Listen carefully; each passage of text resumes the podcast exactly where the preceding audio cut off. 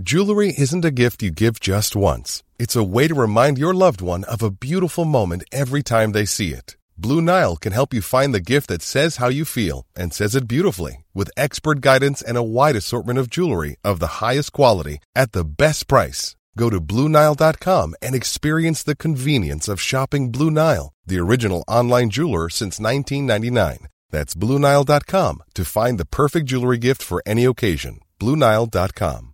Hey Dave. Yeah, Randy. Since we founded Bombas, we've always said our socks, underwear, and t shirts are super soft. Any new ideas? Maybe sublimely soft. Or disgustingly cozy? Wait, what? I got it. Bombas. Absurdly comfortable essentials for yourself And for those facing homelessness. because one purchased equals one donated. Wow, did we just write an ad?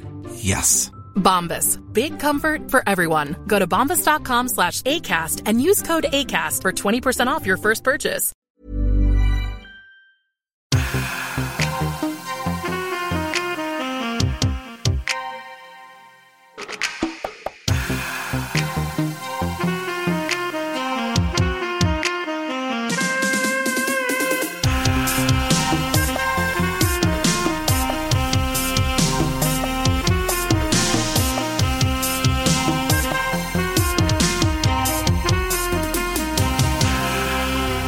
Guy, baby, we've done it. Yeah, man.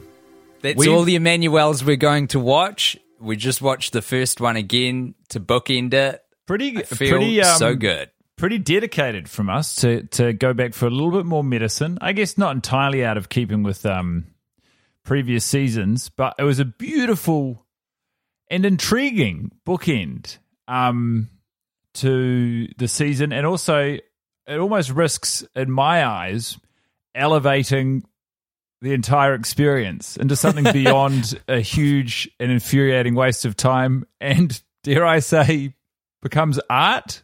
Oh no, are we jeopardizing the core tenet of this podcast that it is a huge waste of everybody's time, mostly our own? I'm afraid we might be. Nothing will reclaim the hours I spent not masturbating or enjoying myself while I watch these uh, pornos. That's true, but to be fair, you also didn't masturbate while watching the other films, Grown Ups 2, Sex and the City 2, Sex and the City I- 1, and We Are Your Friends. not really for you to say, Tim. I was with you for, I would say, three quarters of the watches. That's right. And even on some of those watches, you'd nip off to the bathroom, Yeah. um, etc., etc. But No, I no, just- no. Let's not brush past it. You would I'd masturbate in your bathroom breaks. Yes, to completion. always. It frustrates me that you wouldn't excuse yourself to the bathroom and masturbate in there rather wait for me to go. I'm not grotesque. Well, you kind well, you kind of are because that means you're masturbating in what like my The lounge? lounge, or Yes. yeah, which which seems infinitely more ghastly. Ah, come on, Tim. It's either that and I do it in secret and tell you later, or I look like I'm taking a lot of bathroom breaks. I'm not going to embarrass myself like that. No You've got way, me no there. how. Yeah, that's a good point. But in doing this, in Yes. returning to the 1974 feature film directed by Just Jaeckin that uh, s- started this entire journey, we've traveled through time, genre. We've sort of watched um, the various different mutations. Do you know of- what we've traveled through more than anything though? Production values. Yeah. There wasn't a visible green screen here that hadn't been keyed in. I didn't see any light stands. There weren't people who were like visibly forgetting their lines and just sort is- of making something up The- on the, the- well, fly. this is exactly the thing I'm sort of getting at. It's like it's incredible what a movie this was. oh yeah, and it's incredible to like to see you know through all the permutations it's incredible to see if you take out all of the stu- stuffing all the connective tissue from the middle and you just think of emmanuelle's chocolate factory versus emmanuelle 1974 yeah. what is there to tell you or anyone that these properties are linked Uh, I've got my hand in the air, Mr. Montgomery. please tim go ahead The name Emmanuelle. that's right Undeniable. two M's, two L's. um That is it. That's Yeah. literally it. Well, and the loose concept of, I guess, being naked in a movie. yeah yeah That's pretty much it. Yeah. That I, I, yeah, I mean the nudity's it's you take the nudity as read, but it's just And like it, what's interesting as well and kind of satisfying is that it is a pretty linear decline across the years. So, like, this is without question the high watermark, and then uh, the George Lazenby ones on a plane recounting with the different people. Those are like a lot worse. Mm-hmm. I mean, we enjoyed Emmanuelle in space, but I think for kind of different reasons. it was one of those things where it was like, this is funny, but you're not trying to be funny. You just yeah. are, you know? But I no, those honestly, those were um like an a, a turning point for the series and almost at an inflection point where it stopped being like those were fun. Yeah. And those were actually, I would say, almost what the prompt was for the season, which is those are the the movies we sort of remembered watching, and they were a great blend of like, um, co- like sort of s- self-referential comedic tones, still some eroticism, um, and like a semblance of a plot. Like it, it was far fetched, but it, every movie kind of made sense unto itself, and it sort of Yeah. began to unravel after that. And uh, but th- those like those made sense to me to an extent. It's just like it's. I find it really satisfying that we've we've bookended the the series with um this film, and like it's interesting to consider all of the ones that we've collected along the way. yes. I actually am For trying to we get the book. Of, we, we, guy, we, much like Mario, we are collectors, but we collect experiences. that's right, and I'm I'm just trying to get up the um the film series. You are trying to get it up, aren't you? Um, very fitting. I would describe this movie if if it weren't for there's like two scenes which I can I think showcase the fact that this is a um, French film made in 1974 that really pushed the boundaries. Were it not for those two quite dicey scenes, I would I would like highly recommend anyone to watch this. It's just like a really good movie, Yeah, you know? I uh I've got them here now. I'm inclined to agree. Like it is. It's also There was something so Guy Montgomery about the start as well. When I first put it on, there's something about her in her little French kitchen preparing your toast with her sliced apple and your tea with the water that's boiling in a pot on the stove and then transferring it over to the tray and then walking over to the white leather couches to just kind of luxuriate in the sitting room with these lush green house plants everywhere. It felt very Guy Montgomery to me. like this is- was sort of you and your ultimate form, I think, is Emmanuelle. And then and then to sit down and look through very tasteful nude photography of yourself. I was like I can see in in in the best version of how things pan out for Guy, this is it. This is a version of it. there's no denying to him that is high praise and aspirational stuff. It's it's like it's just it's very tasteful and it's adult, not just in its um uh in the fact that it's a soft core, like a, a skin flick, but also like the themes, I guess, or there's no real story dropped in. There's no sci-fi element. There's no like really intense movie. There's there's no um, sexual energy generator that Yeah. propels the crew Yeah. through It's a just like- wormhole on a blimp in this one. Emmanuelle, this sort of woman who's interested in sex and sexuality and exploring that within herself, travels to Thailand to, to stay at the embassy with her husband, who's sort of She's in. I think she's in Bangkok though. Because I, is I- in Thailand, oh my bad. That's right. Um, I've been there.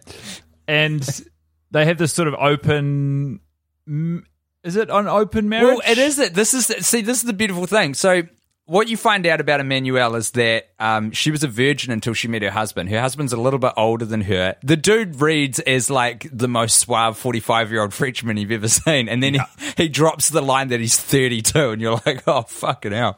I um, found it. Yeah, I mean, I found it incredibly confronting to be older than that guy. Yeah, which we definitely mentioned in the first go round of this as well. And how could you not? It really resonates how badly you're doing in life when you see this motherfucker traipsing around in his, I think it's an E-type Or something, um, around around the streets of Thailand. But he's got this young, so he, it, it seemed very kind of like um, aristocratic that uh, it was friends of parents brought together at a house party in France, and then Yeah. he sort of caught her eye and then um, he uh, deflowered her, as they put it, in his in his car a couple of weeks later, and they got married. And then, so it's like she's been she she is sort of presented as this.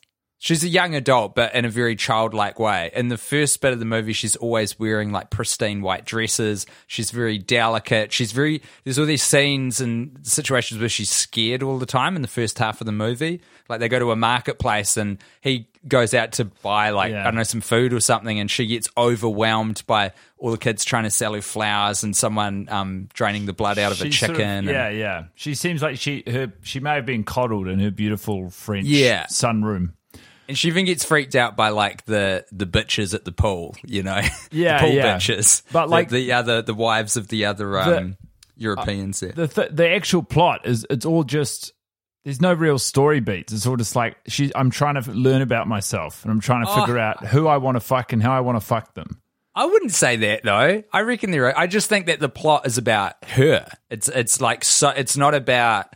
Um, this isn't the Avengers. You know what I mean? This isn't about like external forces driving a, a story through. It's about this development of this woman and her kind of suspecting at the start of the film that there's more to life and then sort of pursue it's like the matrix man she's like man there's something else out there and she's sort of been searching for it in the same way that neo is sort of looking for morpheus but isn't quite sure even what he's looking for so i guess in this analogy morpheus is ultimately mario who's like this 70 year old impeccably dressed I don't know what he does for a job, but I guess he's another European sex ambassador. guru who lives in He's just a Thailand, and all of like all of the women get funneled to Mario to learn about Yeah. how to fuck good.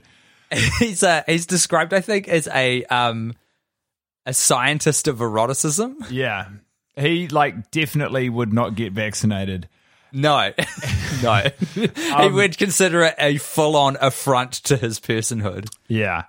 And he yeah, like but all of that is all of it is it's still conceptual, like it's all about personal development. Whereas and it's interesting as well, it's all about Emmanuelle. And then as the franchise goes on through the years, all of a sudden they feel like they either run out of um, ideas or puff to actually concentrate the stories around Emmanuelle and her exploration of sexuality, and they just use her as a as an access point to like you know, to explore the sexuality of everyone around her, and she's a facilitator of other people. I think trying to reinvent the wheel the wheel forty six times by Yeah. re re exploring like a specific character's sexuality and mores and opening up would be um, an exercise in futility. Although a really a really intense creative problem to try and solve every movie. Well, can I ask you, what do you think Just Jaeckin and um, Sylvia Kristel would make of, say, the Emmanuelle Through Time series,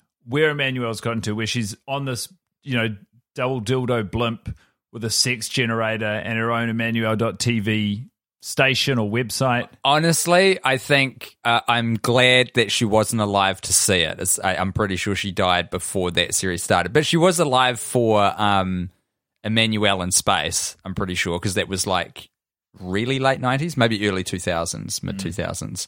Um, I no, I think she'd be horrified. I don't. I, I kind of got the feeling that Sylvia Kristel I mean, because we read, we did an episode where we did a little digging, and she, I think, wrote a memoir, and she said that she, it kind of ruined certain aspects of her life. So I don't think she was totally um, attached and enamored with the the creative property and franchise of Emmanuelle. So I think she probably wasn't that connected. But to compare like this movie with ninety five percent of all the other ones we've seen is like so fucked.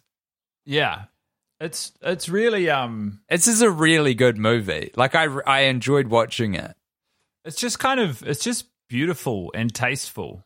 It's, It is, and the writing is incredible as well. Like I wrote down a bunch of these lines. Oh, this one just cracked me up. is it true you never cheated on your husband? I said I never cheated on him in Paris. Yeah. that was good. because she did cheat on him twice on an airplane. Like Yeah, an- but was this is Emmanuelle? Sorry, Yeah, just yeah. so everyone's caught up who hasn't seen the movie for the second time uh, recently. Um, who's she talking to at that point? It's one of the pool bitches. Uh, that, yeah, is she talking to the the young woman one? or is she the just younger, talk- the lollipop one. yeah.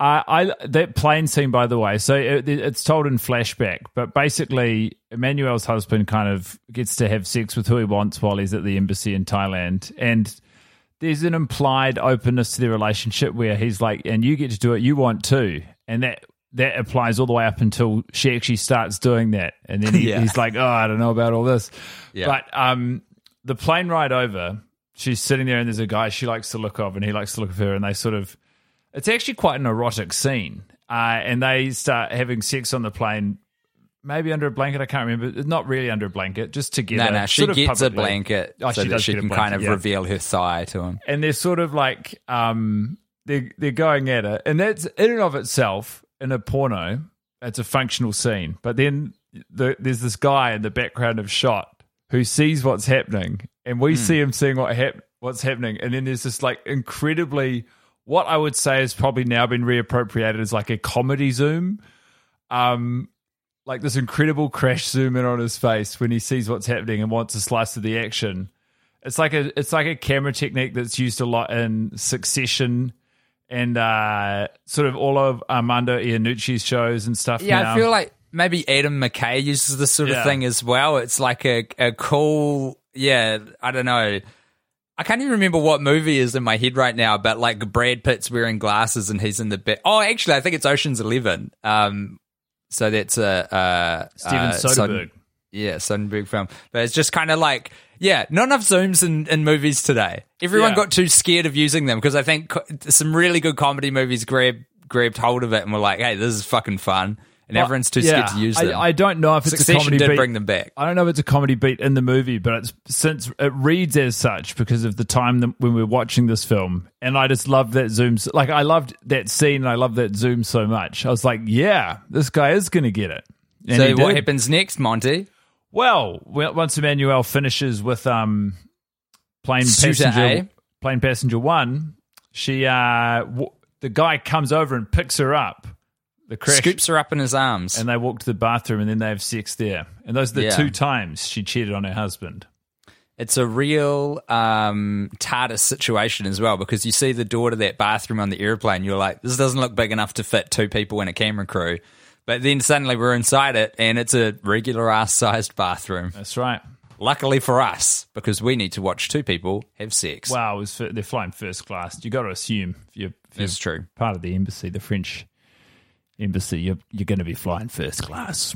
great use of magazines in this movie. There's um there's a shot of uh so so there's a one of the I shouldn't call them pool bitches. That does definitely sound offensive now that I've said it for the seventh time. Um, the the woman by the pool, uh, Harpies. one one of them is this uh, young girl who's always sucking on a lollipop because um, it turns old men on by her Yeah. own admission. And uh, she comes around to Emmanuelle's house to have a chat to her and then masturbate in front of her. And um, she's she's doing she's really like forward, and she's really horny for Emmanuelle. yes, guy. Yeah, for someone who she's met once and then turns up at her house and is like, "Hey, how you doing? I'm just gonna have a quick." she uh, turns over to her house masturbate." and Emmanuelle's sleeping, and she's like, "Okay, well, first Yeah. of all, I want to check that out." And then Yeah. Emmanuelle doesn't take issue with it, and they go out, and then she's like, "Hey, Emmanuelle, you got any photos of you and your husband doing it?" Yeah, that's right. Emmanuelle's like, "No." And then she's like, She's "Okay, like, well, "Ah, okay." well, I'll just masturbate to this magazine then." Yeah, and then there's this great shot of this like handsome, rich, clean cut polo shirt wearing 45 year old dude, and it's just resting on her knee, pointing at her crotch, and he's just got this big toothy smile, like looking into her crotch while she masturbates. Yeah. It's a great shot. So now, And then the other the other magazine use is uh when Jean, who's Emmanuelle's husband, goes. So there's this one of the other pole woman is this older woman who is just relentlessly hitting on Emmanuelle the entire movie, and when Emmanuelle finally takes up Jean's offer to like go and be a free spirit, she falls in love with an archaeologist called B. And uh, so they fuck off and go horseback riding and fuck in the wilderness. It's That's great. awesome. Jean loses his goddamn mind Yeah. and starts door knocking to go and find out where she's gone. Uh, goes to the older woman's house to to find out Emmanuelle's whereabouts, and there's a um they end up fucking by the way, Jean and the older woman. How couldn't and there's you? a ma- there's a magazine open on the table while they're he's just absolutely railing her. That's just open with a page saying "Help is on its way," just like pointed completely at the camera. It's And it's like there's such a cool I don't know, just these little things that you forget you're allowed to do in movies, like zoom in on someone or just really explicitly have these funny kind of you know visual gags just- by opening magazine I pages guess up. it's just such a soft and tasteful touch as as all through this movie compared to the sort of like green screen hammer that is taken to us in the franchises as time marches on. It, it's really um you know, so I'm interested. I love like to analyze the sex scenes through the through the years with you, Tim. These are all sort of like I suppose a lot of the eroticism in these scenes is rooted in the established attraction of the characters to each other. Whereas, Yeah. like as the as as the franchise continues into the almost present day and porn in general, all of them it's like we know you don't care about how these people know each other, but they're both attractive, and we will make them have sex for you. I would venture to say that much like real life, the secret is you have a bit of foreplay in there. Mm. You know, you got to set some stuff up. You've got to have context, light a few candles, put some Barry White on, you Yeah. know, set the tone. And this movie does a great job of just by virtue of uh, being a well made film, setting the tone. And like the writing is so good. Like I wrote down a, a, a bunch of the lines. Um, Why don't you share some of your favorites with us, Tim? it was so refreshing coming from these other movies to be like, oh, this is actual, this is cinema. Um, oh, okay. So here's one. So Emmanuelle, when she's she's crying to Jean, so she's gone out and had this tryst with B, and B. They've they've made love, but then B's like, I don't love you. I'm not in love with you. Yeah. And Emmanuelle is very in love with B. Um, and B is leaving the next day as well to go back. How do you feel about the way B handles herself and all that? I think it's kind of cool. Yeah. it's quite hurtful. Like it's not, you know, it's not very good for but Emmanuelle. like- but I feel like she's she's upfront, she's honest. yeah, yeah, she is. She's she sort of spurs um, Emmanuelle a few times, yeah. and then she's like, "Ah, you want to jump in the jeep? Fucking Come jump whatever, in- go yeah, for yeah. it. Come come check out my um, gravel pit. Check out my gravel pit because she's an archaeologist. yeah. Um, and then so she says, uh, Emmanuelle then returns home, and Jean finds her eventually just crying in a, in a puddle. And he says, It's much better this way. Uh, Oh, so she says that I, I can't play the game of being an adult. Like it's just it's beyond her capabilities.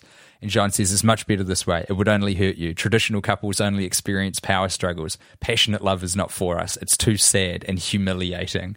Forget this woman. You must go and get revenge in the arms of someone else. It's the only answer. Pretty uh pretty you know, after Jean's behavior when Emmanuelle doesn't come home one night, you gotta hand it to him. Pretty open minded response to the, si- the situation at hand. He freaked out because I think he was threatened that maybe she was in the arms of another fella. But then when he found out that it was a woman, he's like, You got to get back on that horse, find another Sheila. Yeah. Men are so funny like that, aren't they? A Sure woman are. could never be more attracted to a woman than me, a man. Here's another great line, guy. I think this is the older woman saying it to Emmanuelle um, when she gets very like frustrated at Emmanuelle's constant kind of titillation, but not going through with stuff and just being Yeah. annoying. And she says, "You're like you're going through life like a baby waiting for her first cold." Yeah. That's great. You like that? Yeah, I did. Do you feel That that's awesome. applicable in your own life? Uh, no, I don't think so. But I can, I can, I, I know people who that applies to. You know, people who are just waiting for something bad to happen so they can be like, "Oh God!" And now this other thing. Yeah. it's like, well, yeah. If you're fucking waiting for the bad thing to happen, it probably will. I love that. It's sort of um it's also there's a, a touch of Hamlet about it, isn't there? Yeah, Hamlet Hamlet was uh, plagued by indecision, and then life makes decisions for you. You've got to be an active participant in your own life. I mean, the lessons we're taking away from this movie are honestly this is what I'm saying. inspiring. It's great. There's a, there's a there's a lot to get out of it. Oh, okay. No, this this I think hands down is my favorite and really speaks to you know if I can return to seventh form English, the themes of this movie. Shit, yeah, dude. Um, so this is when it is suggested to Emmanuelle that she needs to go and hang out with fuckboy Mario. Fuck boy, it's your number one fuck boy. Fuck master Mario.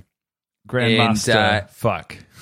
she's not she's not taking it as seriously as she needs to and so the older woman when they're um in the changing room of the squash court and she's like you, you need to go hang out with mario she's like i don't know what even is you know the deal with this mario i can't remember what emmanuelle says but she's disparaging about it and then the older woman grabs her by her chin so she'll pay attention. And she says when you are young you make love naturally but at mario's age it's poetry. It's something you want something you think of and decide. That is eroticism. I actually really liked that quote as well. it's fucking good. It's really good. I mean he does end up taking her to an opium den um, but you know the idea yeah, yeah. and the flowery language is very enjoyable Mario's into some pretty heavy stuff. yeah, he t- they go on a date, and there's um, three locations in the date. And as anyone who listens to good serial killer podcasts know, never follow the person to the second location because the first one is dinner, which is great, but then the second one is an opium den, and the third one is um, An a illegal- Thai well, yeah. Cockfight. yeah. And that but that's like to to to uh both Mario and Emmanuelle's credit, that's when she like has a breakthrough. He's like there are two people here. The winner will have sex with you. And she's like, okay. And he's like, which one do you like? She's like, I like that guy. And then he wins, presumably Yeah. spurred on a, a little bit by her her desire. And she's so overwhelmed that he wins that she starts like, does she lick the blood off his? She sure does. Yeah. He's got an open cut on the side of his head. She gives that a little lick. It's kind of gross, but I guess kind of horny. in the in in context, I think that's about um, the 80th minute of a 90 minute film. I think they've earned it by that stage. They've done enough work. I what do you think about the line, Tim? I wrote it down, um, which was Mario's advice during the date, and it becomes a bit of a refrain, and it is uh, almost a central question that's asked in this film. The couple should be outlawed, and a third per and a third person introduced by force. so it's initially it's a line, but then later on it's repeated like oh, ad, infinitum. What do you make of that? I think like there. Uh, I, I would be willing to listen to an argument about the first bit. Yeah. of, of the prospect Yeah. of the couple should be outlawed. It's like, okay, I get that some people think that monogamy is not something that um, humans It's not are natural. supposed to sort of engage in or it's limiting or something like that. But but for a third person to be introduced by force It does- doesn't yeah. sound too tenable It, to me. it does feel like two separate arguments that he's Yeah, sort of yeah. like he's just put the trailer on the first one where he's like, okay, here's one thing about couples, and you go, okay, and then while he has your ear, he's like, and also, Yeah, yeah. don't you reckon a It's third ro- person should be forced in there? Roast chicken is awesome and so is slavery. It's like, hold on, hold on. Yeah, you can't yeah. run those two things Can't together. lure me in with roast chicken and then make me party to your, I don't know, your outrage. Your terrible ideas. I uh yeah, I I sort of like I that's what I mean when I think this is an adult movie. It deals with adult themes. I don't think it's perfect, but like it's if if we're not in sex scenes, we're sort of in between the build up to sex scenes, and the stuff that they're talking about is all about like the character's relationship to sexuality and and how they relate to each other, and it's kind of um I guess it's just a it's a it's a refresher on where the franchise started, and it's also like a, a palate cleanser after having consumed the entirety of the franchise to be like, you know, this is this is where we started. It was not um, high tech, low spec, uh, you know, fuck blimps. It was just a bunch of French people in Thailand running around having sex with each other and seeing how it made them feel. Yeah. And Yeah. there's there's something I guess beautifully simple about that.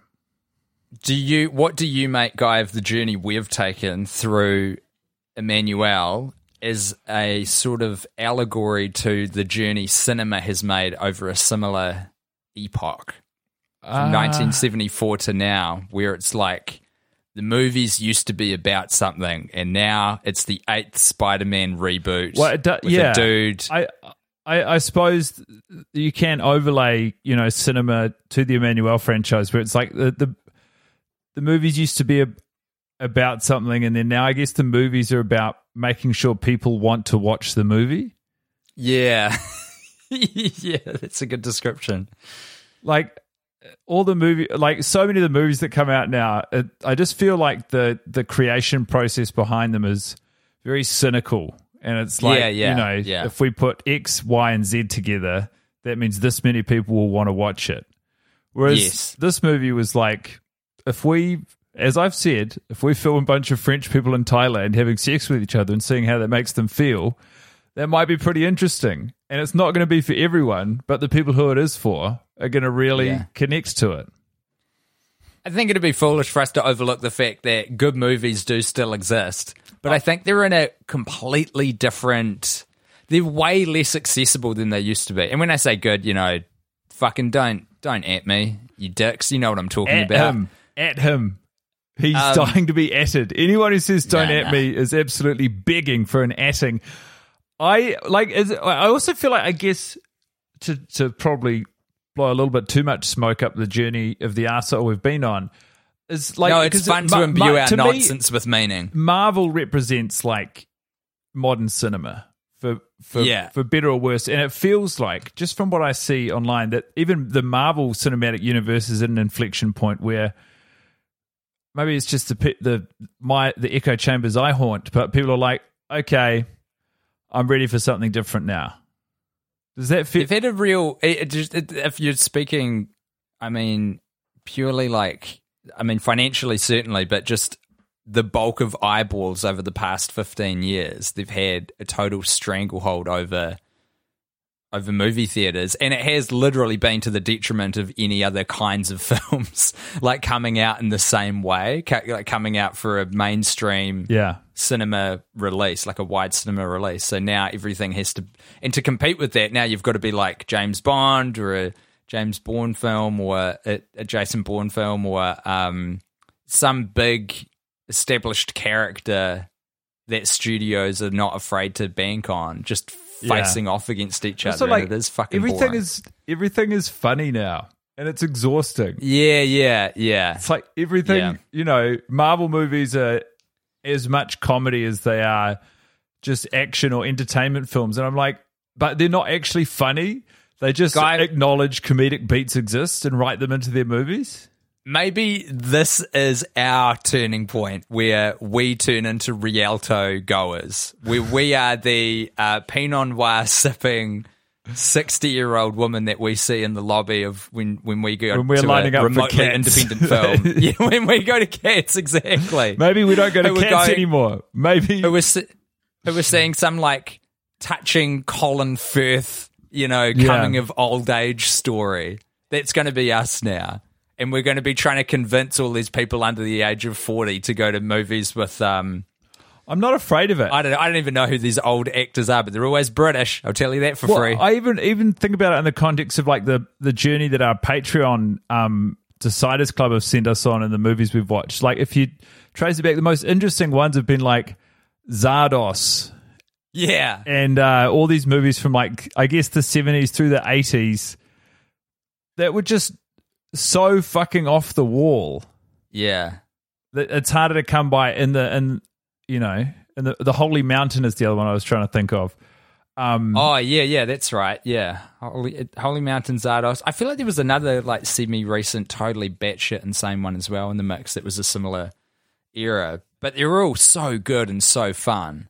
yeah, Zardoz, man, Sean Connery in a cod piece fighting also- aliens. I've- I- Fuck It's yeah. also interesting to think now, like, so th- this movie came out in 1974. We've since Hmm. traipsed through um, all of the Emmanuelle franchise, and we did carry on Emmanuelle recently. That was a movie that came out in 1978. So I think maybe there'd been two Emmanuelle films, but that is lar- that was largely like a response to this. So I Hmm. guess just connecting those dots makes a little bit more sense to me because we watched Carry On Emmanuelle after we'd seen all of Emmanuelle, and it was like, what is this? yeah, you're right. Yeah, it does. It doesn't change the fact that it was um, terrible. Yeah, awful, awful, awful, But awful. Yeah. Hey, was Carry On the Marvel Cinematic Universe of its day? No, but it was it, it was scary movie. It paid like there was a before Marvel because Marvel like Marvel also kind of hoovered up the they became self-referential or parodying. They I feel like they kind of hoovered up like there was not a that not another franchise Yes. that was everywhere for Was a while. there? Is it the Wayans? Did they make them? Uh, they did Or did scary they movie, do- which was like parallel too, but I don't think they did Right. all the not and others. Yeah, fuck you, Marvel. You don't get to be the big, huge juggernaut and be self-referential. Like, The thing is, go fuck yourself. I guess they you can't, do. You can't just wrap your um, I don't know, your big bank balance Did you ever Kevlar. did you ever watch that new Space Jam movie? No, I didn't. I heard it was terrible. I was quite excited to see it, but Yeah. um, then I, I, which is bad. I shouldn't listen to reviews because I frequently see movies that are poorly reviewed and fucking love them.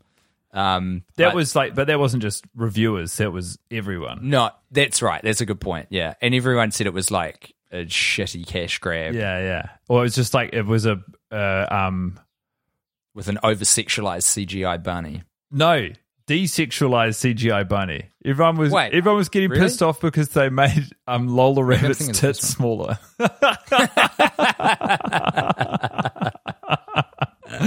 no, that was like they played the highlights reel of the Warner Brothers intellectual property was what was that movie was about. Was like look at all these characters we own.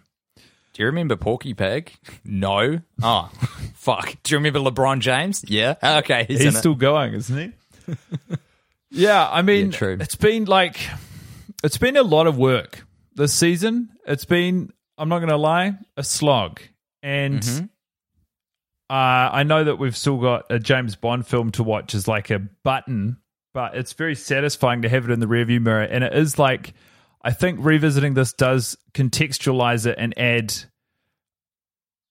I mean, and I'm probably retrofitting this, but it does add value to think about, you know, a study of, Worst to an extent, a study of porn and of cinema and of like one Right. intellectual property and the way you can stretch it aco- across decades.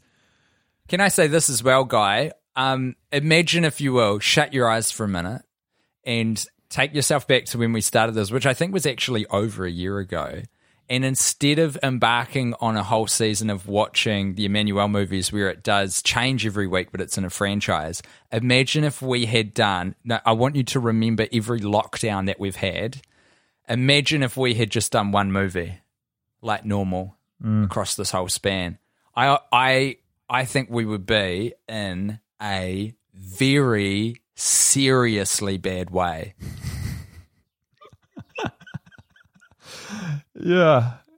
We always toy with some maximum fucked up ideas like what if we just did another year of um, Sex in the City too? Can you imagine if we had pulled the trigger on on doing that for the last year that we've experienced? It's, I mean, I might be dead. Uh, yeah, that's a difficult question because obviously the person in me um, knows we've made the right decision and that that would be genuinely ruinous. Um, the comedian in me is like, that's a pretty good bit.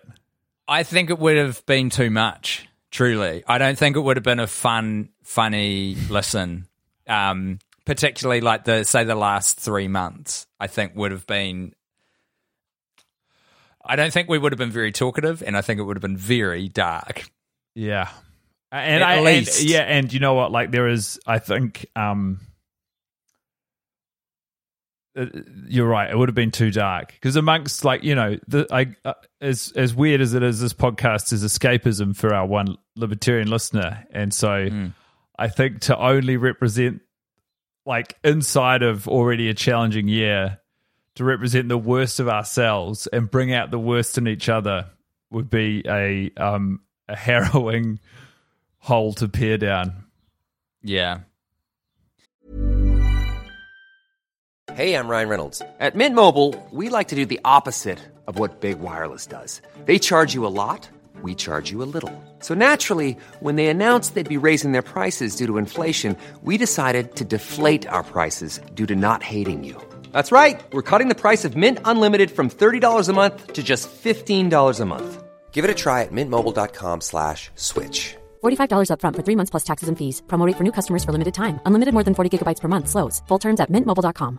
This is Paige, the co-host of Giggly Squad, and I want to tell you about a company that I've been loving, Olive and June. Olive and June gives you everything that you need for a salon quality manicure in one box. And if you break it down, it really comes out to $2 a manicure, which is absolutely insane. It's also so easy to get salon worthy nails at home with Olive and June. The difference between how your nails used to look when you did them yourself and now with the Mani system is a complete game changer. The best thing about Olive and June too is it's a quick dry. Dries in about one minute, lasts for five days, and full coverage in up to one to two coats. Visit oliveandjune.com slash perfect Mani 20 for 20% off your first system. That's oliveandjune.com slash perfect Mani 20 for 20% off your first system.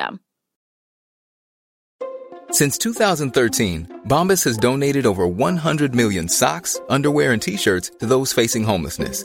If we counted those on air, this ad would last over 1,157 days. But if we counted the time it takes to make a donation possible, it would take just a few clicks. Because every time you make a purchase, Bombas donates an item to someone who needs it. Go to bombas.com slash ACAST and use code ACAST for 20% off your first purchase. That's bombas.com slash ACAST, code ACAST. Um, now, earlier you remembered the line, uh, the couple should be outlawed and a third person should be introduced by force. I can hear someone absolutely knocking on the door in a way where it feels like it's going to break off the hinges. Hello. Hi, Boner Inspector. How are you doing? Uh, I uh, I thought uh, uh, I thought I was George. yeah, actually, I think you might be. Sorry, George Lazenby. Um, I beg your pardon. We we've got two um, frequenters. I know, I know. yourself You've- and the boner inspector, and you've never met. I and understand. You're similar statures, and uh, sometimes I I don't have my wits Well, you know, we've got similar voices, I guess. yeah. I never really thought about that before, but you do kind of have similar voices. Incredibly hard to distinguish. Yeah. And um, how how are you, world's greatest listener? oh, I've been pretty good. That's good. Yeah, man. Just been uh, learning how to stand up paddleboard. Oh wow, really? Yeah. It's a fun new skill to learn at age, mm, I want to say 87 or so. Oh, come on, Tim. You know I'm not 87. No, that's right. I know for sure that you are 82 years old and celebrated your most recent birthday on the 5th of September. Remember, remember the 5th of September. Yes. Ah, it's been great. Just good to get out there on the ocean, you know, and just to stand up. It's it's so nice. I guess you're doing the ultimate listening, listening to the ocean. well, and I've been listening to myself, and I, I just feel cooped up. And you know, for too long, I've let this boner dominate what activities I do. I only wear, you know, uh, basically, I have Sorry, what did you what did you say? You let this what dominate? boner. oh, gotcha, gotcha. What did you think I said? I didn't know. I genuinely Oh, didn't yes. know. But this makes a lot of sense. I probably could have put that together in my head. Well, I just think it's time to let my freak flag fly. Are you naked on the pedal board when you're No, I wear board shorts, but they can't contain my um, manhood. No. Yeah, I'm just trying to put a mental image together. Well, it depends how close you are, but it's been said that from the beach, if I'm far enough offshore, sort of looks like a really thin mast. Oh. Yuck. But if you get up close, it is unmistakably my six foot flesh wand. Wow. Does it aid you in um, balancing on the board? Do you think, or is Depends it like which way's uh, the wind bl- wind's blowing, man. Oh, true. I mean, it's very thin. I can't imagine it catches the breeze too much. Very thin. Show me yours. No, I'm not saying for Show a penis. I'm saying for a, I'm saying for a wind sail. Yeah, yeah. Well, it's it's more a place to hang a wind sail off. Yeah. Sometimes I'll lie down on the very end of the board so that I Mm-hmm. can tuck it into the water, and it serves as a sort of rudder. Yeah, yeah, I can imagine that. Well, that sounds like a lot of fun. Yeah, it's a Um, lot of fun.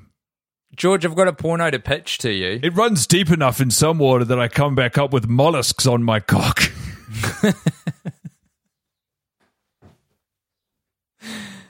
Well, shit. But please, no, I'd love to listen. Um, Imagine, if you will, that we made a pornographic film that didn't focus every minute on the grisly business of bumping uglies, Mhm. but instead spent a good amount of time on developing characters through a skillful script. Mm. Um, spent some time composing an original soundtrack that met the mood of uh, sensuality, featuring a lot of sort of string orchestra and uh, French accordion. I'm very intrigued. Uh, we had a leading lady who went through a journey of sexual discovery, sort of a metamorphosis from a sexy caterpillar into a sexy butterfly by the end. Mm. In the middle of the film is a sexy chrysalis stage. Oh, I do love a chrysalis. Sometimes I just imagine what it would feel like to um to immerse myself in a chrysalis. Well, this movie is going to show you that journey uh, metaphorically. Instead of the transformation from caterpillar to butterfly, it's from um, well, I don't want to say virgin per se. She's our central character has had a version of sex, but not the sort of transcendent, soul-defining physical experience that is opened up to her by the end of the film. Um, she is guided through this process uh, by several characters. Yes.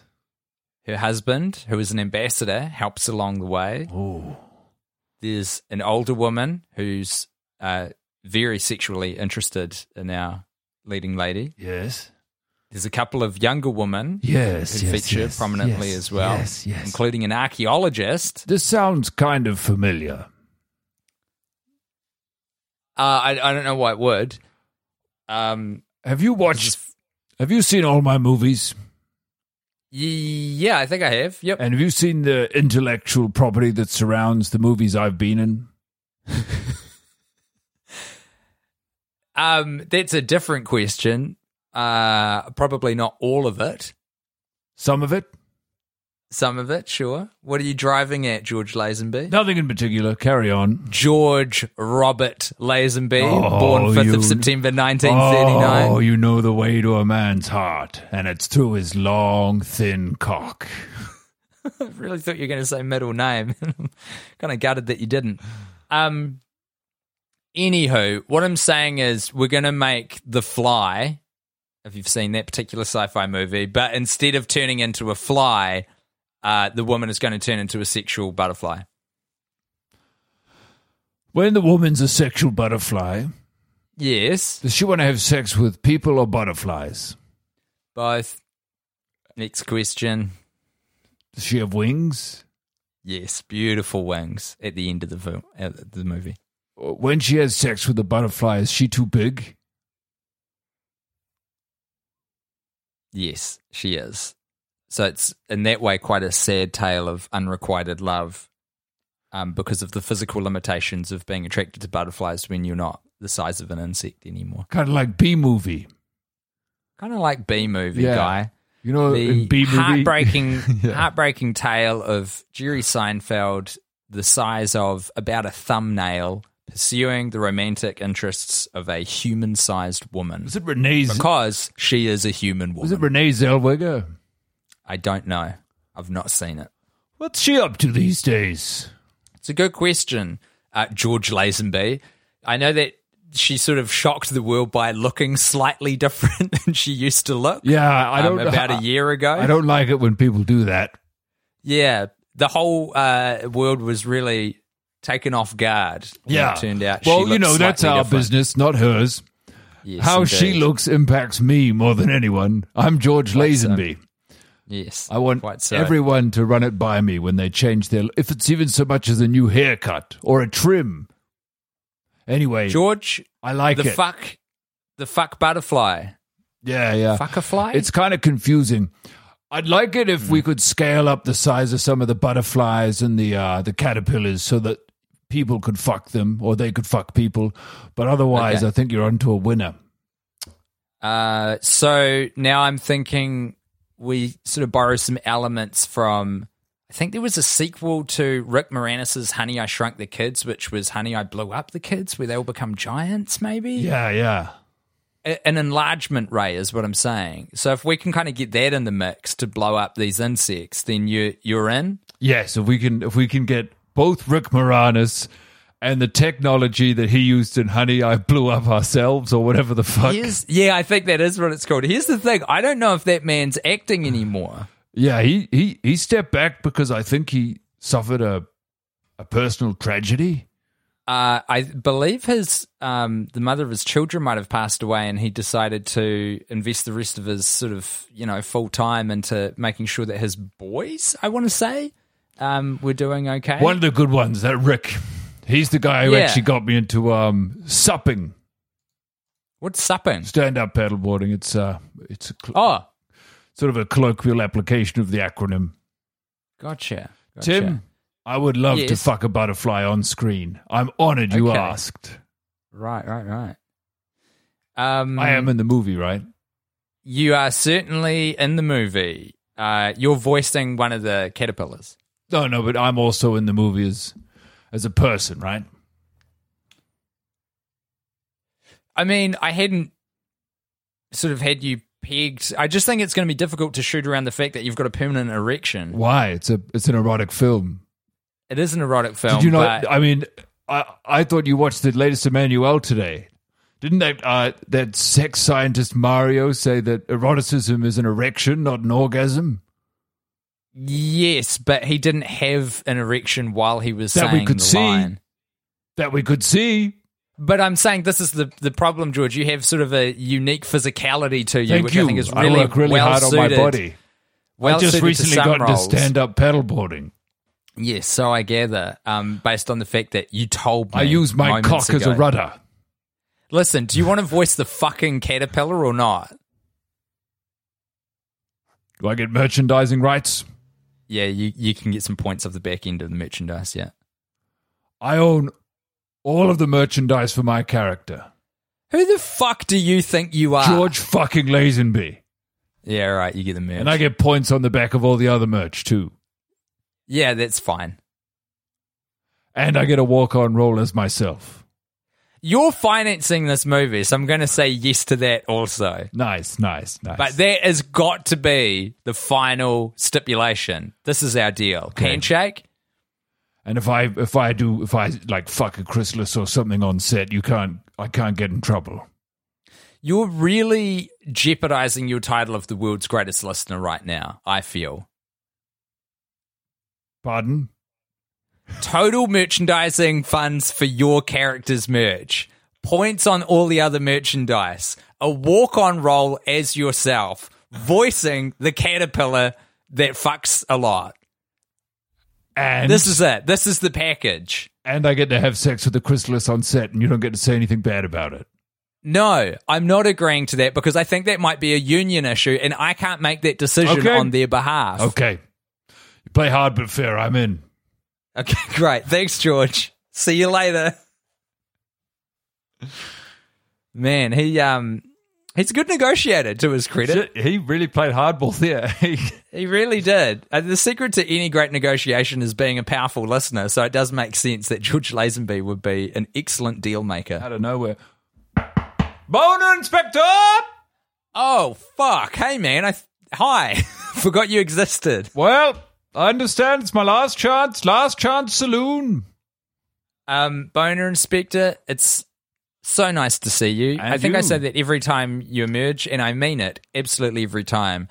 We are wrapping up this season of the podcast, which I think means we won't get to hang out with you as much. Oh, and I just, that's such a shame. I know. On behalf of Guy and myself, I just want to thank you so much for um, joining us as a guest host uh, of this season of the podcast. It's been so cool having you on all the yeah, time. Yeah, we've loved it, man. We've loved you. your energy every time. Yeah. Such good energy. Oh, well, Real- if a man does energy. what a man can. Yes. Um, so boner inspector, normally you, you come around here inspecting boners. Yes, looking for boners.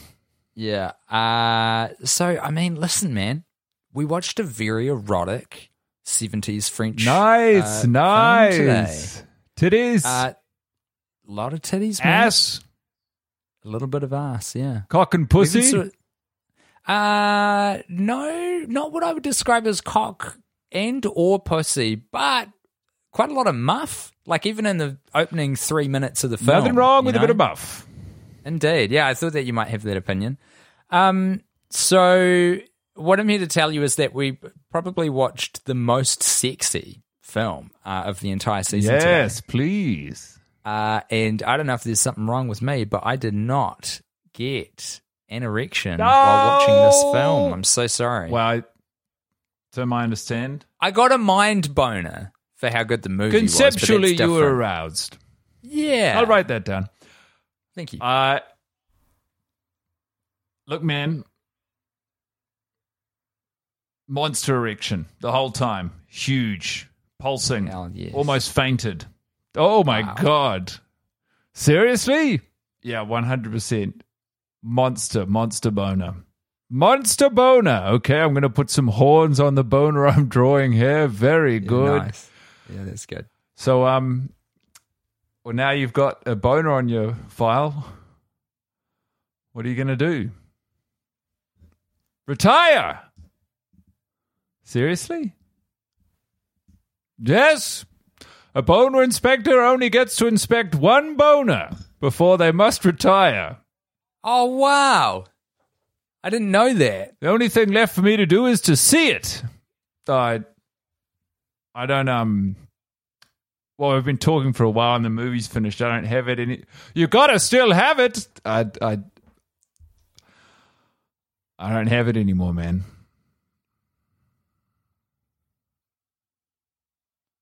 Boner inspector. Are you okay?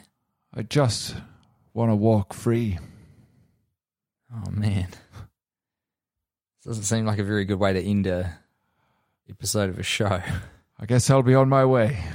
Thanks. Fuck. Thanks See for you, trying, man. fellas. See you, boner. I'll miss you. What's that on the horizon? Standing out there on the ocean. It looks like some sort of mast. A flesh Oh, mast. yeah. It's it's George Lazenby. He recently got into um Stand up Paddleboarding. paddleboarding, yeah. yeah yeah. Is that a boner? Yeah, man. It's a boner. It is yeah All right, I, I've got to go. yeah. I keep forgetting you guys haven't met. Yeah, go to Oh, Yeah, him. Go, Go, go to him. to him. Go to him. Oh, that's so nice. See We finally got those kids together. Oh, okay. I thought you'd gone. See you, boner inspector. What a wonderful wrap on um, those two. And Guy, I've got some other news for you. I'm scared of it. No, you shouldn't be scared. You should be delighted. Rick Moranis has taken quite a long hiatus in film. Okay? He voiced a character in Brother Bear and Brother Bear 2 called Rutt, which was a Brother Bear 2 at least a direct to DVD movie. Th- these are not huge endeavors. You know, you can lend your voice to something that's that's pretty easy. That's, That's cool. right. You can kind of do that. That was in 2003, 2006, respectively. Um, before that, he voiced a character in Rudolph the Red-Nosed Reindeer in The Island of Misfit Toys in 2001. We know that. Everyone Uh, knows. that. Honey, We Shrunk Ourselves was in 97. And as far as I can tell, that was the last movie that he was in on camera. But, Guy, I'm delighted to tell you that there is an upcoming project called Shrunk, which is being produced by Walt Disney Pictures. And it is the story of Rick Moranis' character 30 years after the events of Honey, I Shrunk the Kids. He has a son who I believe is also a scientist and uh, goes through similar accidental events of shrinking his family. and He's coming back to the big screen, baby. who should be his collaborator? One of the creators of the original story on which the screenplay is based, and starring opposite Rick Moranis, the great Josh Gad.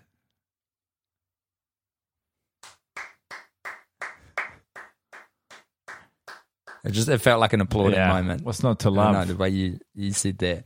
I'm excited about that. We all love Rick Moranis, and now we have a new mission. We must boost the sales and performance of Shrunk. To um, an unexpected box office performance to let the mouse know that the people love Rick Moranis and he is a bankable Hollywood star. He is a bankable Hollywood star. Yeah. Well, f- it's all a fantastic father and a bankable Hollywood star. It's all good news in my book, Tim. And I think Yeah. that is a beautiful and upbeat place to end what has been an arduous season of um, Yeah, nothing says ending a year of watching pornography like a discussion of Rick Moranis's cinematic right. career. As mentioned, there will be a button to this. We will be watching uh, George Lazenby's Bond, on Her Majesty's Secret Service from 1969. potentially spending Nice. some of the time with uh, the great man himself. Um, but thanks to everyone who's joined us on this really winding and um, ceaselessly, and I would almost say needlessly horny and occasionally grotesque season of the podcast. Yeah, I would agree with that um, assessment. It has been grueling for us, and uh, it, yeah, it's had a lot of twists and turns. But I'd like to go out on a song, which we're definitely not allowed to play. But I say to the haters, vis-a-vis the law, fuck you guys. The long and winding road that leads to your door will never disappear. I've seen that road before.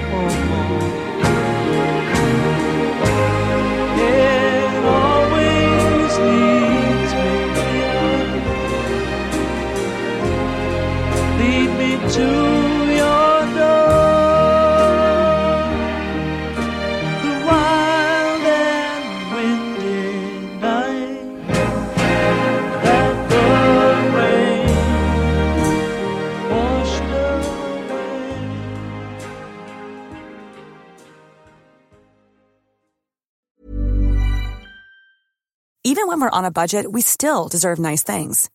Quince is a place to scoop up stunning high-end goods for 50 to 80% less than similar brands.